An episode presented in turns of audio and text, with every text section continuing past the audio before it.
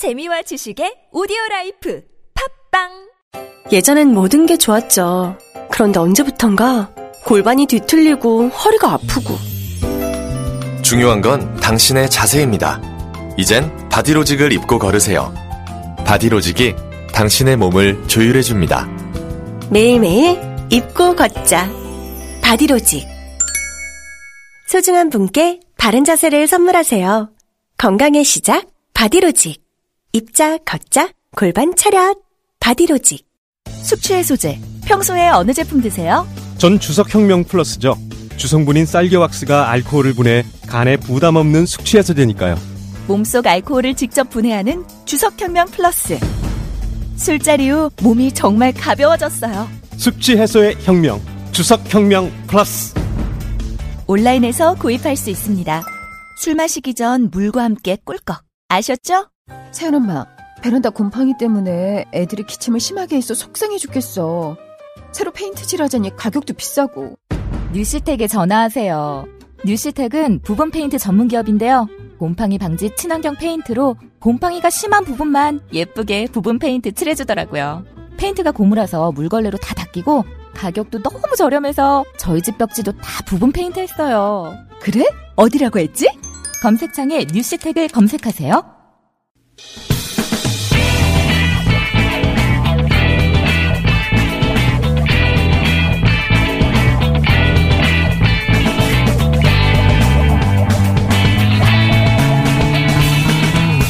김어준의 뉴스 공장.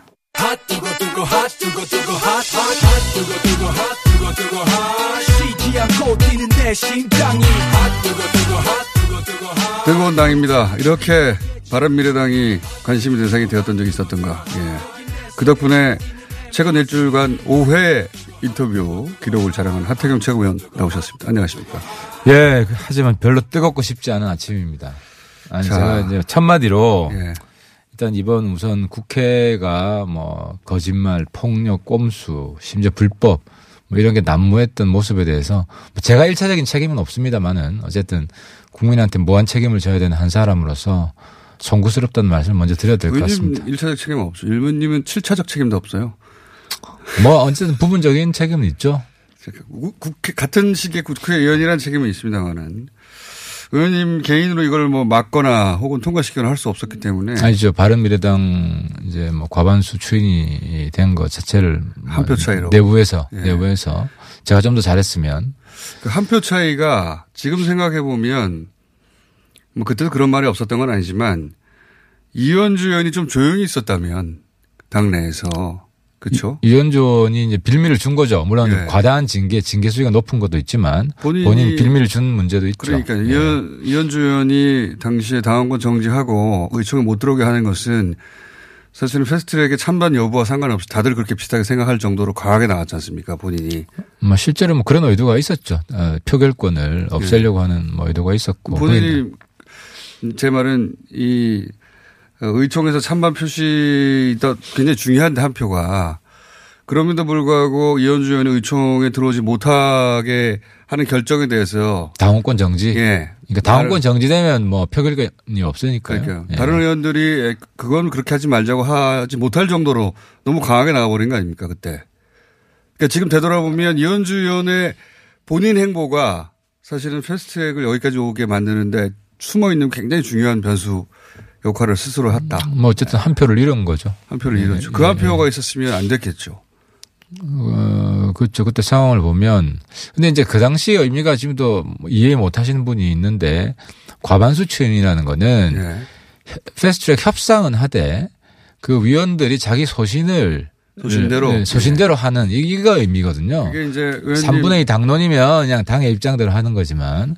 근데 아무튼 지금 얘기해봐 소용없는 얘기가 그렇습니다. 됐습니다. 뭐 다- 아닙니다. 이게 왜냐하면 본회의 통과된 게 아니라 그렇죠. 아직은 한참 아, 길 아직 남았습니다. 지금 굉장히 복잡해졌습니다 상황이 예. 깔끔하게 법안이 통과된 게 아닙니다. 그래서 그 중간 과정에 많은 일들이 또 있을 겁니다. 그렇죠. 더군다나 권은희 의원 안도 같이 올라갔기 때문에 그건 정말 네. 사실 그 권은희 의원이 국회를 조롱한 거거든요. 왜냐하면은 한 권은희 의원 법안하고 백혜련 의원 민주당 법안은 서로 대립하는 조항도 여러 개 있습니다. 예. 한- 권한위원 법안은 공수처장이 국회 동의를 받아야 되고 그럼 국회 동의 안 받아도 됩니다. 그리고 수사 검사 인사권이 권한위 법안은 공수처장한테 있고 예. 민주당은 대통령한테 있고 예. 이 외에도 한 다섯 가지 정도가 예. 큰 차이점이 있어요. 그러니까 서로 이게 양립하지 못해요. 예. 둘중 하나는 죽어야 되는 뭐. 그렇죠. 근데 문제는 어제 똑같은 사람이 예. 권한위 의원 법안에도 어, 이 좋은 법안이다 찬성을 했고 예. 민주당 법안에도 이게 좋은 법안이다 찬성을 했고 좋은 법안이라서가 아니라 이제 그 방법밖에 없다고 이제 판단한 거겠죠. 예. 어쨌든 근데 예. 이제 이게 다른 합의가 없으면 바로 본회의에 상정이 되거든요. 예. 둘 다. 예. 그럼 이제 이론적으로는 둘 다 과반을 넘을 경우에는 그럴 수는 없. 바- 그럴 수는 없죠. 그, 래서제. 말은 예. 그 중간에 이거는 큰 변화가 생길 수밖에 없고 그렇죠. 근데 문제는 합의안이 한국당이 동의 안 해주면 예. 합의안이 안 나오거든요. 그러니까 이것도 쉽지 않은 길을 가게 됐고요. 그러니까 이- 예. 그래서 사실 이게 지금 뭐 어떤 해답이 나온 게 아니라 훨씬 문제만 꼬였다. 그런 측면이 있습니다. 아, 뭐, 이, 긍정적으로 보자면, 어쨌든, 여야가 다시 이걸 가지고 얘기를 해야 되는 것이고, 대, 대화 테이블에 앉아야 되는 것이고, 부정적으로 보자면, 어, 테이블에 앉을 리가 없으니 이 안은 서로 모순되는 안이 동시에 올라갈 수밖에 없게 되죠. 저는 굉장히 큰 불명예 한인 격체가 서로 대립하는 두개다 동의를 했다는 것 자체가 굉장히 비이성적인 국회가 됐다. 이렇게 된 데는 또, 김관영 원내대표가 한편으로는 사보임 카드를 쓰면서 본인이 느낀 뭐 개인적인 미안함 혹은 정치적인 부담감 뭐 기타 등등 이런 게 복합돼서 갑자기 이런 변수가 돌출한 거 아닙니까? 권은희 의원을 사보임 시켰는데 권은희 의원 사보임에 대한 어떤 미안함이나 혹은 그, 어, 그 과정에 대해서 어, 사과한다는 뜻에서 권은희 안도 같이 올리자 이렇게 된 거 아닙니까? 그죠? 그렇죠. 애초에 이제 사보임 안 하겠다고 약속을 해놓고 아직도 그 녹음 공개를 못 하고 있잖아요. 네, 공개한다고. 해놓고 네. 녹음 공개를 못 하고 있고 그걸 권은희 의원까지 강제 사보임 시킨 것에 대해서는 당내 여론이 굉장히 안 좋았습니다. 네. 그래서 과반 이상이 공개적으로 이건 잘못했다고 비판을 했고 그래서 어 김관영 의원은 이제 자기가 아, 뿌린 씨를 거두느라고 예. 어, 국회를 굉장히 비이성적인 국회로 만든 책임이 있는 겁니다. 자, 그렇게 해서 이제 김관영 원내대표의 사퇴를 계속해서 이제 하태경 의원, 유승민 의원 이쪽 반대하는 쪽은 주장해 왔는데 김관영 원내대표 임기가 이제 이미 이제 한 달도 안 남았잖아요. 그죠? 이제 임기를 제가 볼 때는 정상적인 판단을 한다면 자진 사퇴하는 게 맞습니다. 오늘쯤 여기 여기 대해서 지금 어 잘못이 너무 많고 이 과정에서 바른 미래당이 완전히 오명을 뒤집어 썼습니다. 그래서 할까요? 저는 오늘 뭐 기자회견 한다고 하긴 하던데. 사퇴를 하는 게 그나마 작은 명예라도 지키는 길이라고 저는 생각을 합니다. 근데 이제 김관영 원내대표가 한안 남은 임기를 가지고 사퇴를 한들 큰 변화가 있겠습니까? 임기는 두 달 남았죠. 두 달 남았어요. 어, 두달한 남았고 6월 25일까지인데요. 그래서 아무튼 뭐 정치인이 딴 게 아니라 아, 명예퇴진해라 여기서. 예, 그렇습니다. 그게 아마 아, 가장 자기의 정치적 피해를 최소화하는 길이. 원내대표만 사퇴한다고 해서 지금 손학규 대표가 그대로 있는데 지도부가 다 몰러가는 게 아닌데 원내대표 뭐 선거를 조금 일찍 한다고 해서 큰 변화가 있을까요?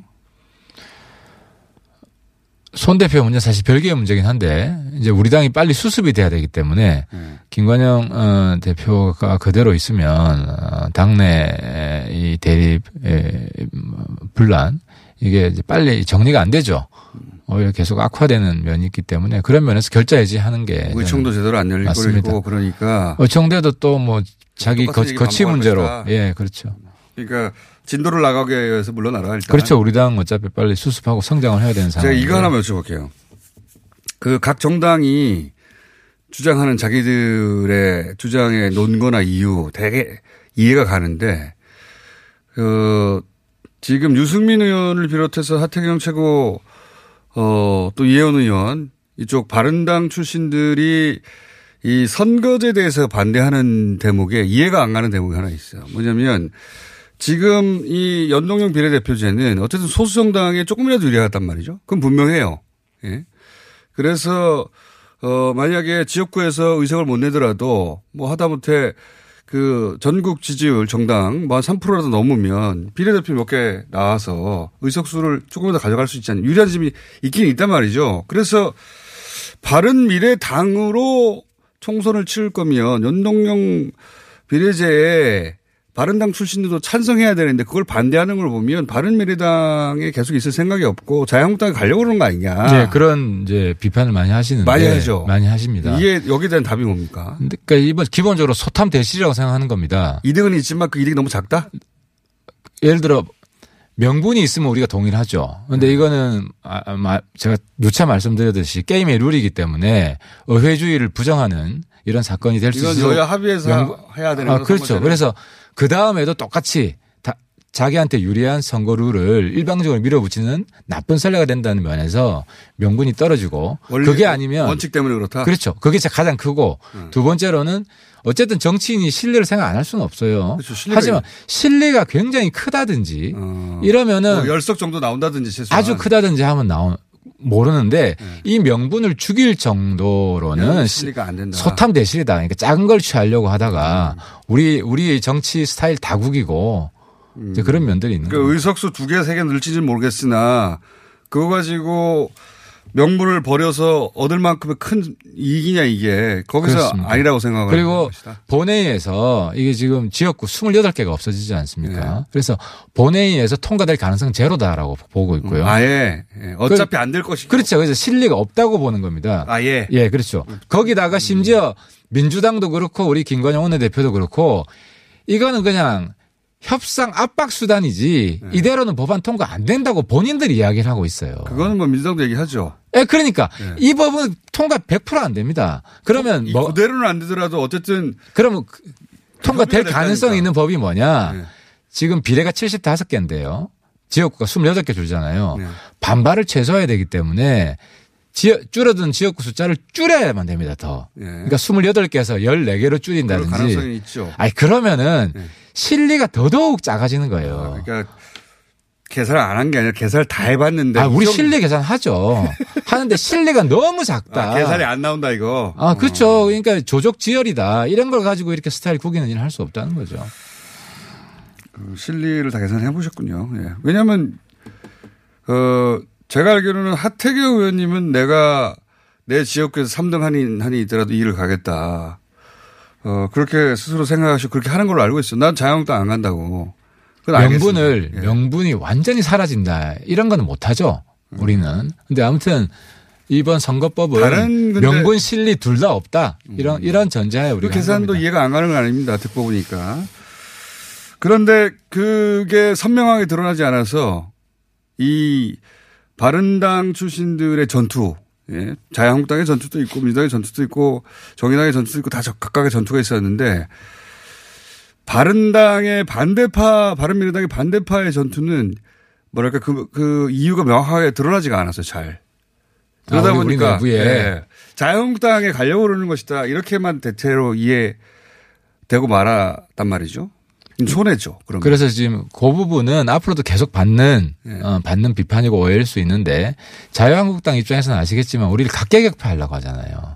네. 한명 꽃감 빼먹듯이 빼먹는 거. 근데 우리는 어쨌든 우리 당을 키우려고 하는 그래서 뭐 유승민 탈당을 한다든지 네. 그런 공격이 쭉 있었고 근데 이번에 보시면 알겠지만 유승민 대표도 탈당 절대 안 하고 이 당을 키우겠다. 이 생각을 이 당을 다 키운 다음에 연대하겠다 이거 아니에요 혹시? 그거는 예. 지난번에도 말씀드렸지만 정의당 민주당이 후보 단일화 하듯이 네. 우리가 우리도 선거에서 이기기 위한 나름 전략 전술을 음. 생각할 수 있는 거예요. 그러니까 그 부분은 다양한 카드가 있는 것이고 지금 지금 뭐라고 말을 못 하는 거고 우리는 같이 죽고 같이 산다 이런 대원칙이 있다는 겁니다. 그 바른당 지금 현재 바른당 출신으로 바른미래당에 있는 분들은 개별적으로 자유한국당 입당한 일은 결코 없을 것이며 우리가 어떤 행동을 하더라도 하나로 뭉쳐서 하나의 단위로 하나의 당으로 움직일 것이다 앞으로. 그렇습니다. 그것이 의원님은 그렇게 생각하시는 거 아니에요? 제가 항상 그러니까 이번에 가장 큰 성과가 예. 우리가 이제 한 거의 일주일 동안 같이 거의 매일 같이 있었습니다. 예. 그러면 한 팀이 원 팀이 됐다. 음. 어, 유승민 대표 여러 가지 차이와 여러 가지 불안감을 다 싣고 오히려 그런, 한 팀이 됐다. 그런 걱정 내부의 우려도 안 없, 있지 않겠습니까? 언론에도 뭐 누구 탈당한다는 이야기도 나오고 그렇죠, 이런 그렇죠. 이런 걱정이 다 사라지고 네. 정말 강구하게 우리가 아, 우리 다시 어리로 뭉쳤다 이 팀이. 잠시 그런 거 아닌가요? 그래서 총선이 다가오면 정말 강력한 팀으로 예. 이게 새로운 변수가 되고 새로운 에너지가 될 겁니다. 거기다가 이제 안철수 걔도 예. 어 우리랑 힘을 합쳤기 때문에 사실상 바른 미래당의 최대 개파가 된 겁니다. 그러니까 바른 미래당은 유승민 안철수계가 손을 잡았다. 이번 사태를 통해서. 그러니까 창업주들이 손을 잡았기 때문에 나머지는 당을 나가라 이런 거죠. 어쨌든 동의하지 않으면 우리가 이 당의 주인이다. 당의 주인. 차- 창업주이기도 하고 미래의 주인이기도 하다. 이 부분을 명확히 한 겁니다. 그렇게 합친 다음에 자유한국당과 선거연대를 하려는 거 아닙니까? 제가. 솔직히 얘기해 선거연대 할 수 있죠. 할 수 있다. 후보 단일화는 충분히 할 수 있습니다. 왜 우리가 민주당한테 네. 3당 4당 구도로 가면은 다 질 건데 거의 네. 그런 일을 자기들은 선거연대 단일화 하면서 우리는 뭐 못하란 법이 어디 있습니까? 심지어 우리는 민평당하고도 할수 있습니다. 네. 민평당하고는 호남 지역에서 하고 뭐 수도권에서는 그렇죠. 자유한국당하고 하고 이런 식의 연대가 가능할지언정 우리가 개별로 입당하지는 않겠다 이런 실현. 가능성이 얼마나 높을지는 모르겠지만 네. 수도권에서 우리 선거 전략으로 제일 득표율이 많이 나오는 것은 네. 선거연대 하는 거예요. 유승민, 이혜훈 그리고 의원님 세 분은 그 전략 이어갑니다. 왜냐하면 이 세 분은 자유한국당 카드 안 받아주잖아요. 나머지 분들도 확실해요. 자유한국당 개별 입당 절대 안 합니다. 절대 안 한다. 알겠습니다. 안철수 어, 전 대표도 자꾸 이름이 요즘 거론되는데 안철수 전 대표가 이번 국면에서는 존재감이 거의 안 보이는데 이태규 의원을 통해서 어 본인의 뜻을 관철하는 것으로 뭐 그렇게만 언론에 보도가 됐는데 실제로 안철수계 의원들의 움직임은 별로 없었어요. 그죠? 안철수계 지금 원외위원장들이 한 대략 한 49명 예. 거의 이 과반 이상이 이번에 이제 손학규 대표 사퇴 예. 예, 주장을 공개적으로 했습니다. 아, 이제 그, 거기에서 우리 당의 다수가 이게 이제 원, 원 내까지 합치면 거의 3분의 2에 육박하는 숫자거든요. 예. 이 사람들이 이 체제로는 우리 당의 미래가 없다.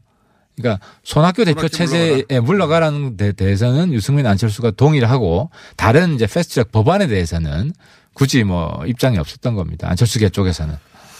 제가 바른당 그 지금 바른미래당의 반대파 바른당 중심 바른당 출신 중심의 의원들이 존재감을 드러낼 기회가 있었는데 실패했다고 말씀드린 이유 중에 하나가 이제 민주당도 패스트트랙 추진한다고 비판하고 동시에 한국당이 선, 그, 그 국회 선진화법을 어긴다고 비판하고 양쪽에 비판할 수도 있었잖아요.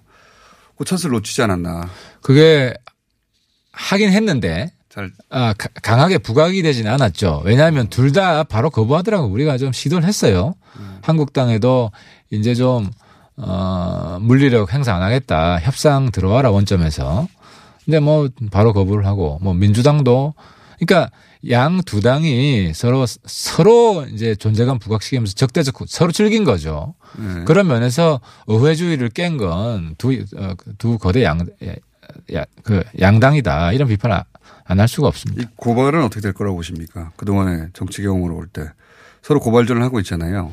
누가 더 손해를 볼 거라고 보십니까? 한국당도 좀 반성을 해야 될 게 이 육탄전을 한 게 한 며칠 지연시킨 게 있는데 이렇게는 못 먹거든요. 실제 지연된 게 육탄전이 아니, 아니거든요. 우리 당 내부에서 그, 맞아요. 김관영 대표가 무리수를 뜬 것 때문에 지연된 겁니다. 내부 사회상 때문에 지연된 지- 것이지. 그래서 네. 그래서 사실 육탄전이 에, 이제 이 손해가 훨씬 크다. 이번에 좀 깨달았으면 좋겠습니다. 고발전의 손해는 자유한국당 쪽에 더 크게 입을 것이다. 뭐 다 영상이 있지 않습니까? 처벌 조항이 더 강하기 때문에 사실은. 그렇습니다. 아마 큰 교훈이 될 것 같습니다. 그리고 사보임에 대해서도 헌법재판소가 좀 비겁합니다. 바로 판결을 해줘야 되는데 헌법재판소가 뭐 간다고 바로 다음날 보통 판결을 해주나요? 그런 네. 급한 건 2, 3일 내로 하는 경우도 있었죠. 과거에 보면. 이건 뭐 상권 분립에 의해서 예, 국회에서 벌어진 일을 본인들이 바로 개입하지는 않을 것 같아요. 적어도. 근데 아무튼 중요한 판결이기 때문에 왜냐하면 이 국회 개혁이라는 게 어원 개개인의 자율성, 독립성을 보장하는 방향으로 개혁이 돼 왔거든요. 그리고 이 fast track을 하면은 비공개 투표, 비밀 투표를 합니다. 손을 드는 게 아니에요. 네, 네, 그건 뭐냐? 비밀 투표하는 이유는 그 대원칙이 소신을 지켜준다는 겁니다. 그래서 강제 사보임은 네. fast track 취지에도 맞지가 않습니다. 의원님이 강제 사보임 아무리 얘기해봐야 이제 차는 떠났고요. 차는 떠난 상황이고 헌법재판소가 결정할 일이 예, 됐고. 판결이 뭐 되면은 뭐 이게 무효가 자, 될 그러면 있죠. 이제 마지막으로 바른미래당 앞으로 남은 일정이 뭡니까? 어, 그러니까 지금 그 김건희 원내대표가 물러가라고 하는 이쪽 반대 진영, 반대파 진영에서 앞으로 진행시킬 스케줄은 어떻게 되는 거예요? 그러니까 두 가지인데요. 네. 이번 패스트트랙 통과된 것이 우리는 강제 사보임을 통해서 된 거기 때문에 우리가 인정할 수. 없습니다. 아, 우리는 원천무효다. 인정할 수 없고 본회에 가면은 다 반대표를 찍을 수밖에 없습니다. 원천무효다. 이게 첫 번째고 끝까지 싸울 겁니다. 막기 위해서. 네. 두 번째는 당내 당내 문제를 빨리 정리해야 되는 문제가 있고 그, 그거는 지도부의 사퇴. 그죠 손학규 김관영 사퇴 비대위로 가는 겁니까? 아니면 조기 전당대회를 하는 겁니까? 아마 중간 과정에서 과도적 비대위가 있을 거고요. 네. 그 이후 체제는 그 과정에서 아마 정해질 것 같습니다. 중간 과도 체제에서 만약에 그런 뜻대로 되면 그 비대위원장은 이쪽에서 하는 겁니까? 유승민. 어, 그. 부분은 뭐 의원 다수의 어, 합의로 아마 진행이 될 것 같습니다. 아, 저는 백의종군 합니다. 아니 당 대표가 아니라 비대위원장 정도는 할 수 있잖아요. 어, 그동안 너무 어, 최일선에서 싸우면서 예. 예, 저도 좀 쉬어야 될 때가 된 것 같습니다. 많이 주신 것 같은데. 자, 오늘, 아, 중간 사정이 이렇습니다. 물론 김관영 원내대표 쪽 이야기도 저희가 따로 한번 들어보겠습니다만. 여기까지 하겠습니다. 네. 미래당 복잡합니다. 하태경 최고위원이었습니다. 감사합니다. 네, 감사합니다. 햇빛 발전에도 가성비가 중요하죠. 가성비 최고의 햇빛 발전소 마이크로 발전소 루프탑 900와트. 서울시 구의 보조를 받아 900와트 발전소가 단 24만 9천 원. 이제 전기요금의 가장 비싼 구간을 먼저 아껴보세요. 비교해보세요. 어떤 회사가 이 사업을 가장 오래 하고 있는지. 4월 한 달간 솔라페이퍼를 사은품으로 드립니다. 070-4900-4686 검색창에 마이크로 발전소. 민수 엄마, 우리의 피부 때문에 고민이야. 밤새 잠도 못 자고 긁어 피가 나도록 긁는다고. 밤마다 자기 몸에 긁어대는 아이 때문에 속상하시죠? 문제는 긁으면 긁을수록 더 긁고 싶다는 건데요. 미친 듯이 가려울 때는 긁지 말고 글루타셀을 뿌려보세요. 특허받은 바이오테크 글루타셀 스프레이로 긁지 않는 편안한 밤을 보내세요. 긁지 말고 뿌리세요, 글루타셀.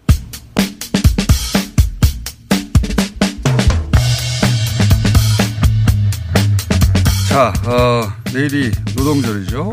근로자의 날. 쉬는 분들도 많을 텐데, 해서 노동 이슈 하나 다뤄보겠습니다. ILO 많이 들어보셨죠?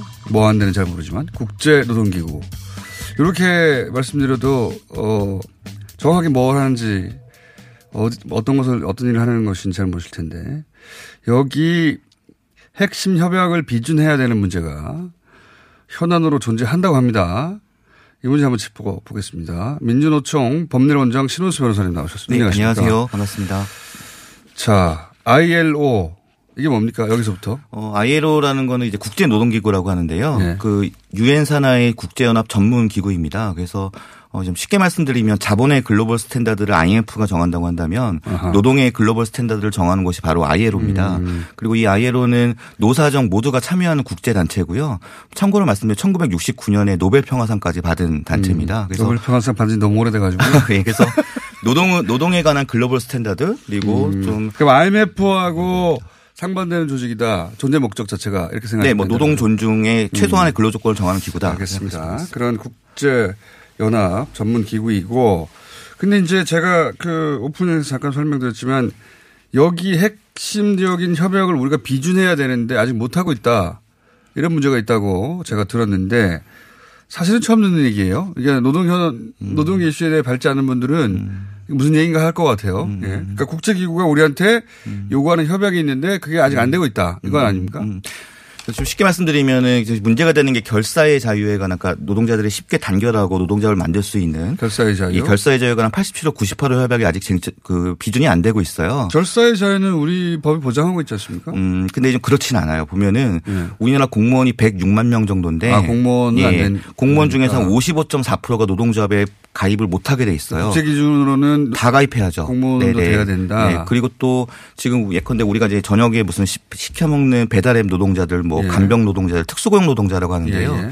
한 250만 명 정도 되거든요. 네네. 그분들 역시도 노동조합을 마음대로 못 만들고 있어요. 아하, 그러니까 어, 단결권, 뭐 단체 교섭권 갈, 그 소위 노동 기본권 관련해서 우리나라 법이 보장을 해주는데 제약이 많고 그 많은 제약이 국제 기준으로 보자면 아직 부족한 것이다. 네, global standard에 한참 미달하는 Korean 음. standard가 적용되고 있고 그걸 최소한의 수준에 맞춰라. 쉽게 말씀드리면 결사의 자유에 관한 ILO 협약을 비준하지 않은 국가가 OECD 국가 중에서 딱 두 곳입니다. 네. 미국, 한국.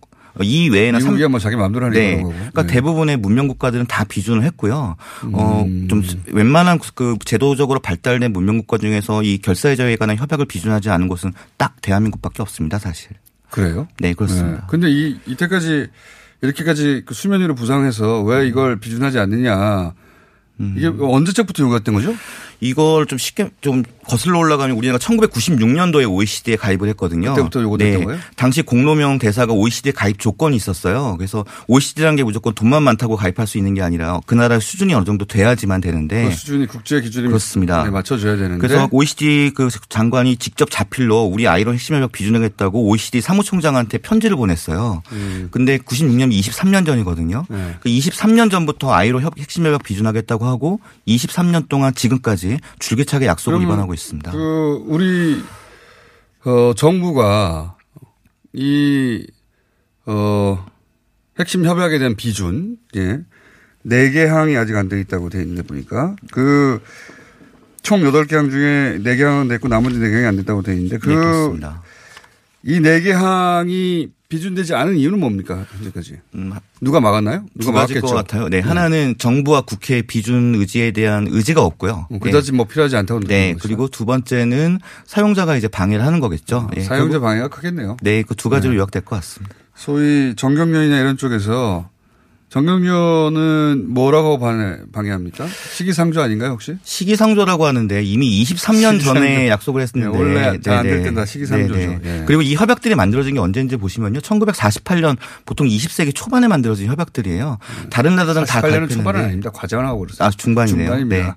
네. 그렇습니다. 어쨌든 굉장히 오래 전인데 네네. 그때 이미 기준이 만들어졌고 OECD 국가들은 다 어, 비준했는데 네. 우리는 23년째 비준되지 않고 있다. 네. 그거는 그 사용자들 뭐 경총이나 정경련이겠죠. 그쪽에서 어 이게 비준되는 걸 원치 않고 그런 그 사용자 측에서 국회나 또는 뭐 정부에 여러 가지 수단으로 압력을 넣었겠죠. 뭐 사용자 입장은 또 그렇다고 하더라도요. 제가 보기엔 그보다 더 중요한 거는 정부의 의지 문제인 것 같아요. 음. 예, 우리나라의 노동 기본권을 적어도 global, global standard의 7, 80% 수준에도 맞춰야 된다는 의지가 없는 것 같습니다. 비준은 그러면 그 여야가 모여서 이 사안을 가지고 별도로 본회의를 열어 해야 되는 겁니다. 어떻게 되는 거 절차가 어떻게 되는 거예요? 음, 이 ILO 핵심 아니, 협약은 정부가 하면 되는 겁니까? 예, 아이로 핵심 협약은 일종의 조약이라고 볼 수 있어요. 네. 그래서 조약의 체결 비준권자는 대통령이고요.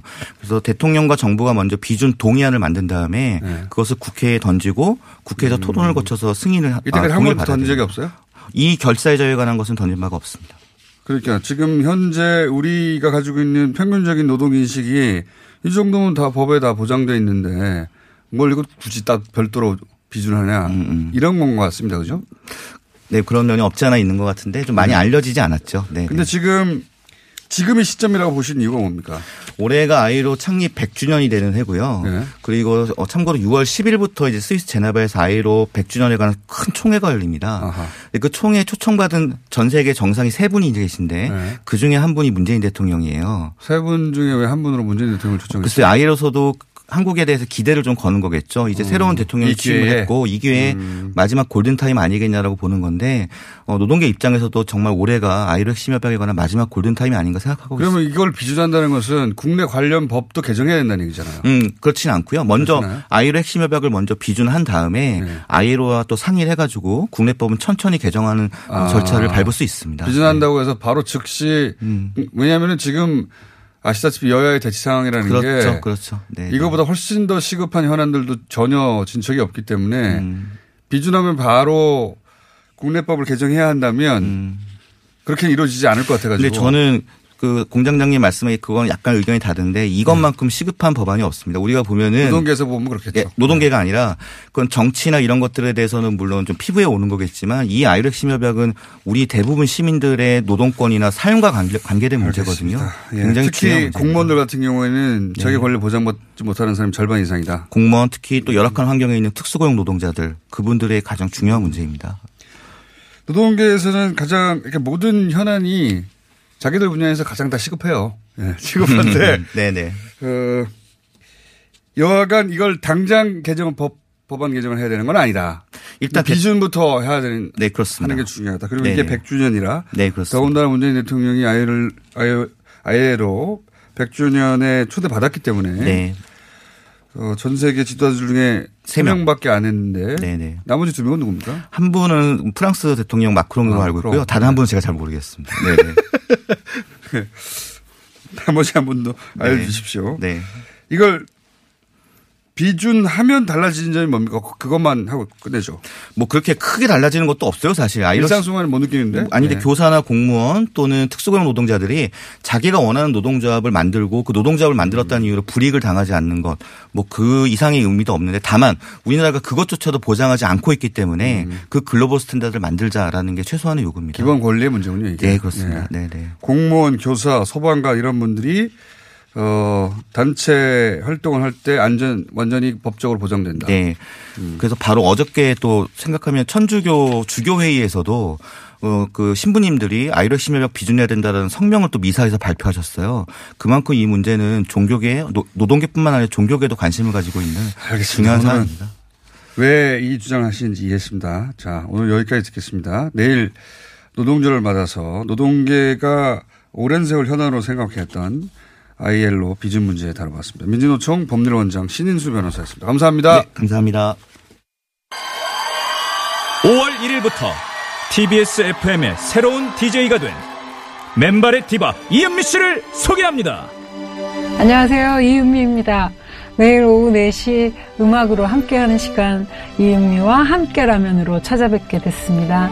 어, 여러분들 만날 생각으로 5월 1일만 기다리고 있습니다. 지루하고 따분한 오후 4시 저 이은미와 함께 즐기실 준비 되셨죠?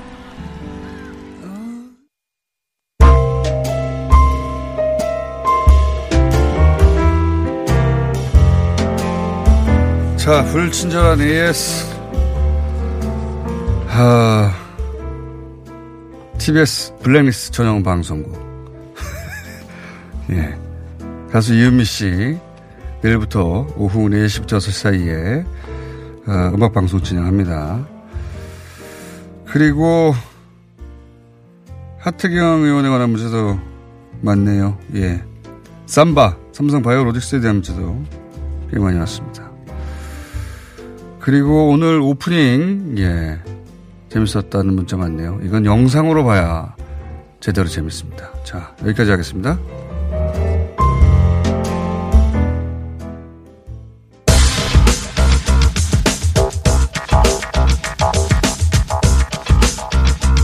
자, 한 달에 한 번 있을까 말까 한, 한 달에 뭡니까? 석 달에 한 번 있을까 말까 한 10분이 확보된 과학 시간입니다.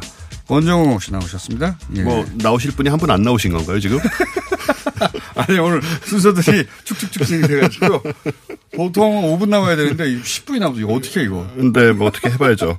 보통 5분이면은 어 메모 몇 줄 해가지고 가지고 대충 떼어 넘어가는데 10분이면 제대로 해야 됩니다. 오늘 뭡니까? 어, 왜 지난 시간에 백두산 분화 위험 이야기를 드렸는데 네. 그 과정에서 공장장님의 그 인식 수준이 굉장히 낮음을 제가 절감을 하고 제가 그랬잖아요. 이렇게 말하다가 영화에 보면 재난 영화에서 아, 그뭐 위험하냐고 말하는 사람이 제일 먼저 처참하게 죽는다고. 그렇습니다. 예. 영화뿐만 아니고 현실도 어, 그러기를 바란다고까지 말한 제가 좀 곤란한 것 같고. 자, 오늘은 뭡니까 그래서? 그래서 이제 해외에서는 더 가능성이 낮은 일에 어떻게 대응하는지를 말씀드리기 더 위해서 가능성이 낮으니. 예. 미국 항공우주국 나사에서 예. 소행성의 지구 충돌에 대비해 구체적인 지구 방어 훈련을 진행합니다. 어, 이거는 가능성이 낮은 게 아니라 반드시 일어날 일 아닙니까? 백두산 분화도 반드시 일어날 일입니다. 예. 둘다 만- 이제 언제냐의 문제고. 후에, 천년 후에. 아, 이거- 이것도 마찬가지죠, 뭐. 예, 어떻게, 언제 올지 모르는 이건 상황이고. 확률도 나오지 않았었나요? 확률이 나왔는데요. 네.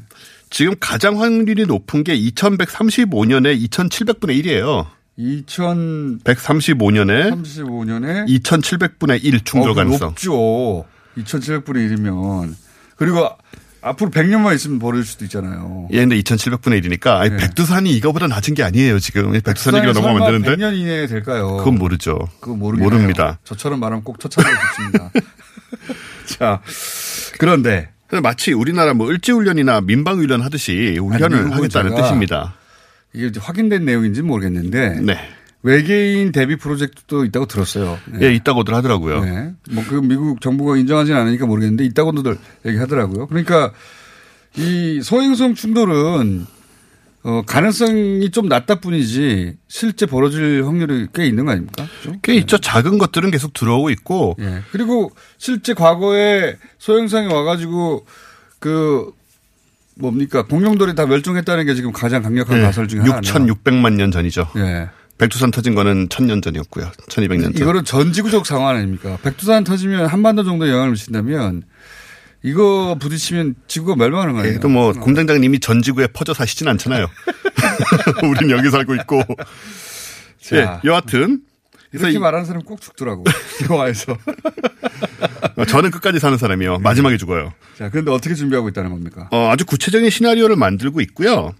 그래서 지구의 잠재적 위험이 될 수 있는 소행성을 하나 상정을 합니다. 네. 실제로 있는 건 아닌데 2027년에 지구 충돌 확률이 100분의 1에 달하는 소행성 하나 상정을 해요. 어, 100분의 1은 진짜. 굉장히 높은 겁니다. 굉장히 높다. 예. 이 100분의 1이 국제사회가 충돌 위험에 대비하기로 합의한 기준이에요. 100분의 음. 1짜리가 발견되면 국제사회가 전부 공조해서 합, 이거 대비를 해야 됩니다. 200분의 1이라도 전 인류가 공조해야 될 것 같은데. 아마 그렇게 되겠죠? 예. 어, 이 모의 훈련은 닷새 동안 진행이 되고요. 예. 어떻게 근데 모의 훈련을 한다는 거예요? 지구를 덮치면 끝장날 수 있는 크기가 날아오는데.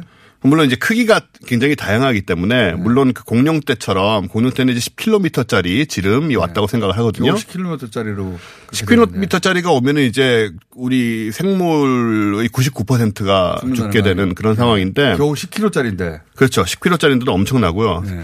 만약에 근데 1kg짜리 뭐 100m짜리 이런 것들이 떨어져도 굉장히 큰 재앙이 생기는데 이건 이제 인류가 괴멸할 정도는 아니지만 네. 이런 상황에서 얼마나 피해를 줄이느냐 그리고 얼마나 살아남느냐라는 문제가 되는 거니까. 영화 보면 뭐 나, 가가지고 핵폭탄 터트리기도 하고 뭐 쪼개기도 하고 이런. 그 얘기도 지금 드리려고 하는데 그런 것도 준비하고 있어요, 미국이. 실제로? 심지어 실험 테스트 계획이 있습니다, 구체적으로.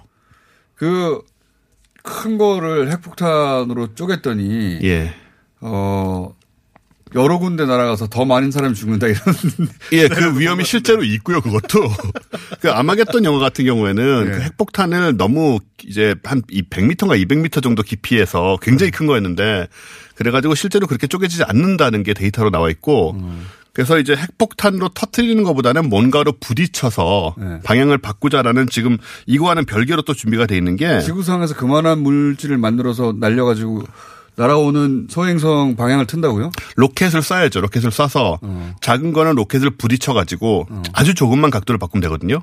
멀리 있는 경우에는 멀리 있는 경우는 예. 그렇겠죠. 아니면은 정말 핵폭탄으로라도 터트리거나 해야 되는데 지금 준비되는 건 뭐냐하면 이거랑 별개로 나사가 이 스페이스 X 예. 예, 일론 머스크의 예. 하고 같이 지구를 향해 오고 있는 소행성 디디모스란 게 있어요. 예. 얘는 800m짜리인데 꽤 큰 거고요. 얘를 또 돌고 있는 조그만 달이 있습니다. 와중에. 그것도 800m짜리 돌고 있는 위성이 있어요. 170m짜리 지름. 어. 조그만 게 따라오고 있어 돌면서. 신비하네요. 예. 얘가 디디 문이거든요. 디디모스의 문이라고. 이름이 약간 예. 1km도 안 되는 소행성이 있고 그 소행성도 100m짜리 달을 다 가지고 있다. 예, 끌고 오고 있어요. 참. 얘한테 부딪혀서 지금 얘 디디 문을 궤도를 바꿀 수 있느냐를 어 2012, 2022년 10월께 충돌시킬 계획으로 내년쯤에 로켓을 발사할 계획이 있습니다. 그러니까 소행성이 아니라 소행성에 딸린 달을. 달을, 네. 100m짜리를 부딪혀서 예. 그 100m짜리 궤도가 변하는가 보자. 그죠. 큰 거는 좀 어려우니까 작은 거라도 시도를 현재 해보고 기술 수준은 그 정도는 된다. 될 거라고 생각을 하고 해보는 거죠. 그 얘는 지금 지구랑 부딪힐 확률이 전혀 없는 애고요. 그걸로 실험 일부러 실험해보는 일부러 해보는 실험 거죠. 결과 지구랑 부딪힐 확률이 높아지는 거 아니에요? 그렇기 때문에 화- 확률이 전혀 없는 걸 해야 됩니다. 조금이라도 확률이 이런 거 자칫하면 이제 재앙을 끌고 올 수 있기 때문에 요거를 준비를 하고 있기도 하고 이 모의 훈련 같은 경우에는 지금 소행성 정찰 준비, 궤도 조정, 충돌 피해 예상 지역 주민 대피 등 전반적인 상황을 총망라한 그런 시험이 미국에서 됩니다. 하는 거면 미국 사람들만 피하는 훈련이겠군요. 아, 그렇긴 한데요. 네. 일단 이게 규모가 큰 게 뭐냐면 미국의 연방 재난 관리청이라고 있습니다. 예, 예. 이 연방 부처가 직접 이제 주관을 하고요. 페마라고. 그렇죠, 예. 페마. 그 다음에 우주 관련 기관들 그리고 유럽 우주국 ESA까지 이제 참여를 해가지고 이 상황을 지켜보게 되고 유럽만. 그렇습니다. 우리는 뭐 우리가 아시아는 어떻게 하고요? 자기들끼리 피하면. 우리끼리 해, 준비해야죠. 그러니까 이게 우주청 얘기도 우리가 했지만 이런 것들을 지금 미국이나 유럽이나 자국, 자국들 위주로 되고 있기 때문에 우리도 이거를 조만간에 만들어서 이런 대비도 좀 하고 데이터도 얻고 해서 어, 그 필요한데 지금 안 되고 있지 않느냐. 들어가는 거군요, 말하자면. 그렇죠. 나사하고 아주 가까운 협력기관 대표들이 또 참여해서 이거를 좀 우리는 참고를. 나사에 상응하는 기관이 없으니까 그렇죠. 그 어려운 부- 부분이네. 예, 여기 사람 보내고 하면 또 저 출장비 들고 그런 것들도 잘 안 돼요. 청와대 컨트롤 타고 갈 수는 없는 거잖아요, 지금. 아, 그렇죠. 예, 뭐 그거 그러기도 그렇고. 우주청 오늘 아, 이번 해에는 꼭 어, 설치해 달라고 계속 운동하기로 했는데. 근데 이제 우주청이 지금 까먹었었네. 안 생기고 예. 그과저 과기 정보통신부 내에 지금 국이 하나 생겼어요. 우주국. 예, 우주 국이 이름은 아닌 것 같은데. 아, 하여튼 그 역할을 하는 국이 하나 생기긴 생겼어요. 예, 국이 생겼는데 국이 생겼다는 것은 우주청 같이 독립된 어떤 기관이 생긴 게 아니고 예.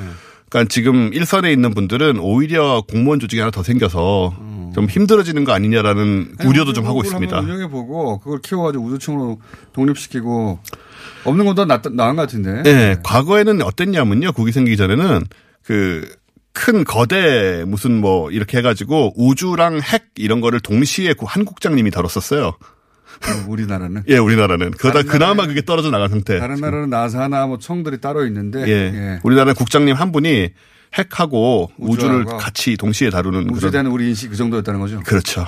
그나마 이제 국이 생겨서 또 다행이라는 생각도 들지만 그런 상황이고요. 그러니까 아, 지금 작년 말이든가요. 1년에 한, 한 달에 한 번씩은 우주청을 만들어야 되는 이유에 대해서 설득하기로 했는데. 예. 잊어버리고 있었네요. 그래서 어쨌든 뭐 수시로 얘기를 해왔는데 이미 자기들끼리 국이 뭐 여기 나와서 얘기해야지. 예, 국이, 아니, 우리 저 팟캐스트도 많이 들으니까요. 100만 명 가까이 듣는 과학하고 앉아 있네라고. 자기들끼리 얘기하면 소용없어요. 일로 나오시라고 하시고, 아, 한 달에 한 번 몰라도 최소한 45일에 한 번씩은 나옵시다, 그러면. 그게 이제 국이. 생긴 상황이라 또 청으로 바뀌기는 또 당분간은 쉽지 않지 아니, 않을까 또 들고. 국민들의 열망이 또 국민들의 이해도가 높아지면 가능할 거예요. 예, 사실 계속 얘기를 할 어쨌든 지금 하고요. 미국에서는 어, 아예 나사뿐만 아니라 재난청이 직접 나서서 그렇죠. 예. 그리고 이번에는 백악관이 또. 소방청, 예. 소방청하고 뭐 다 합친 그런. 다른 기관들 다 합친 정도의 그야말로 재난 컨트롤 타워죠, 여기가, 예. 미국에.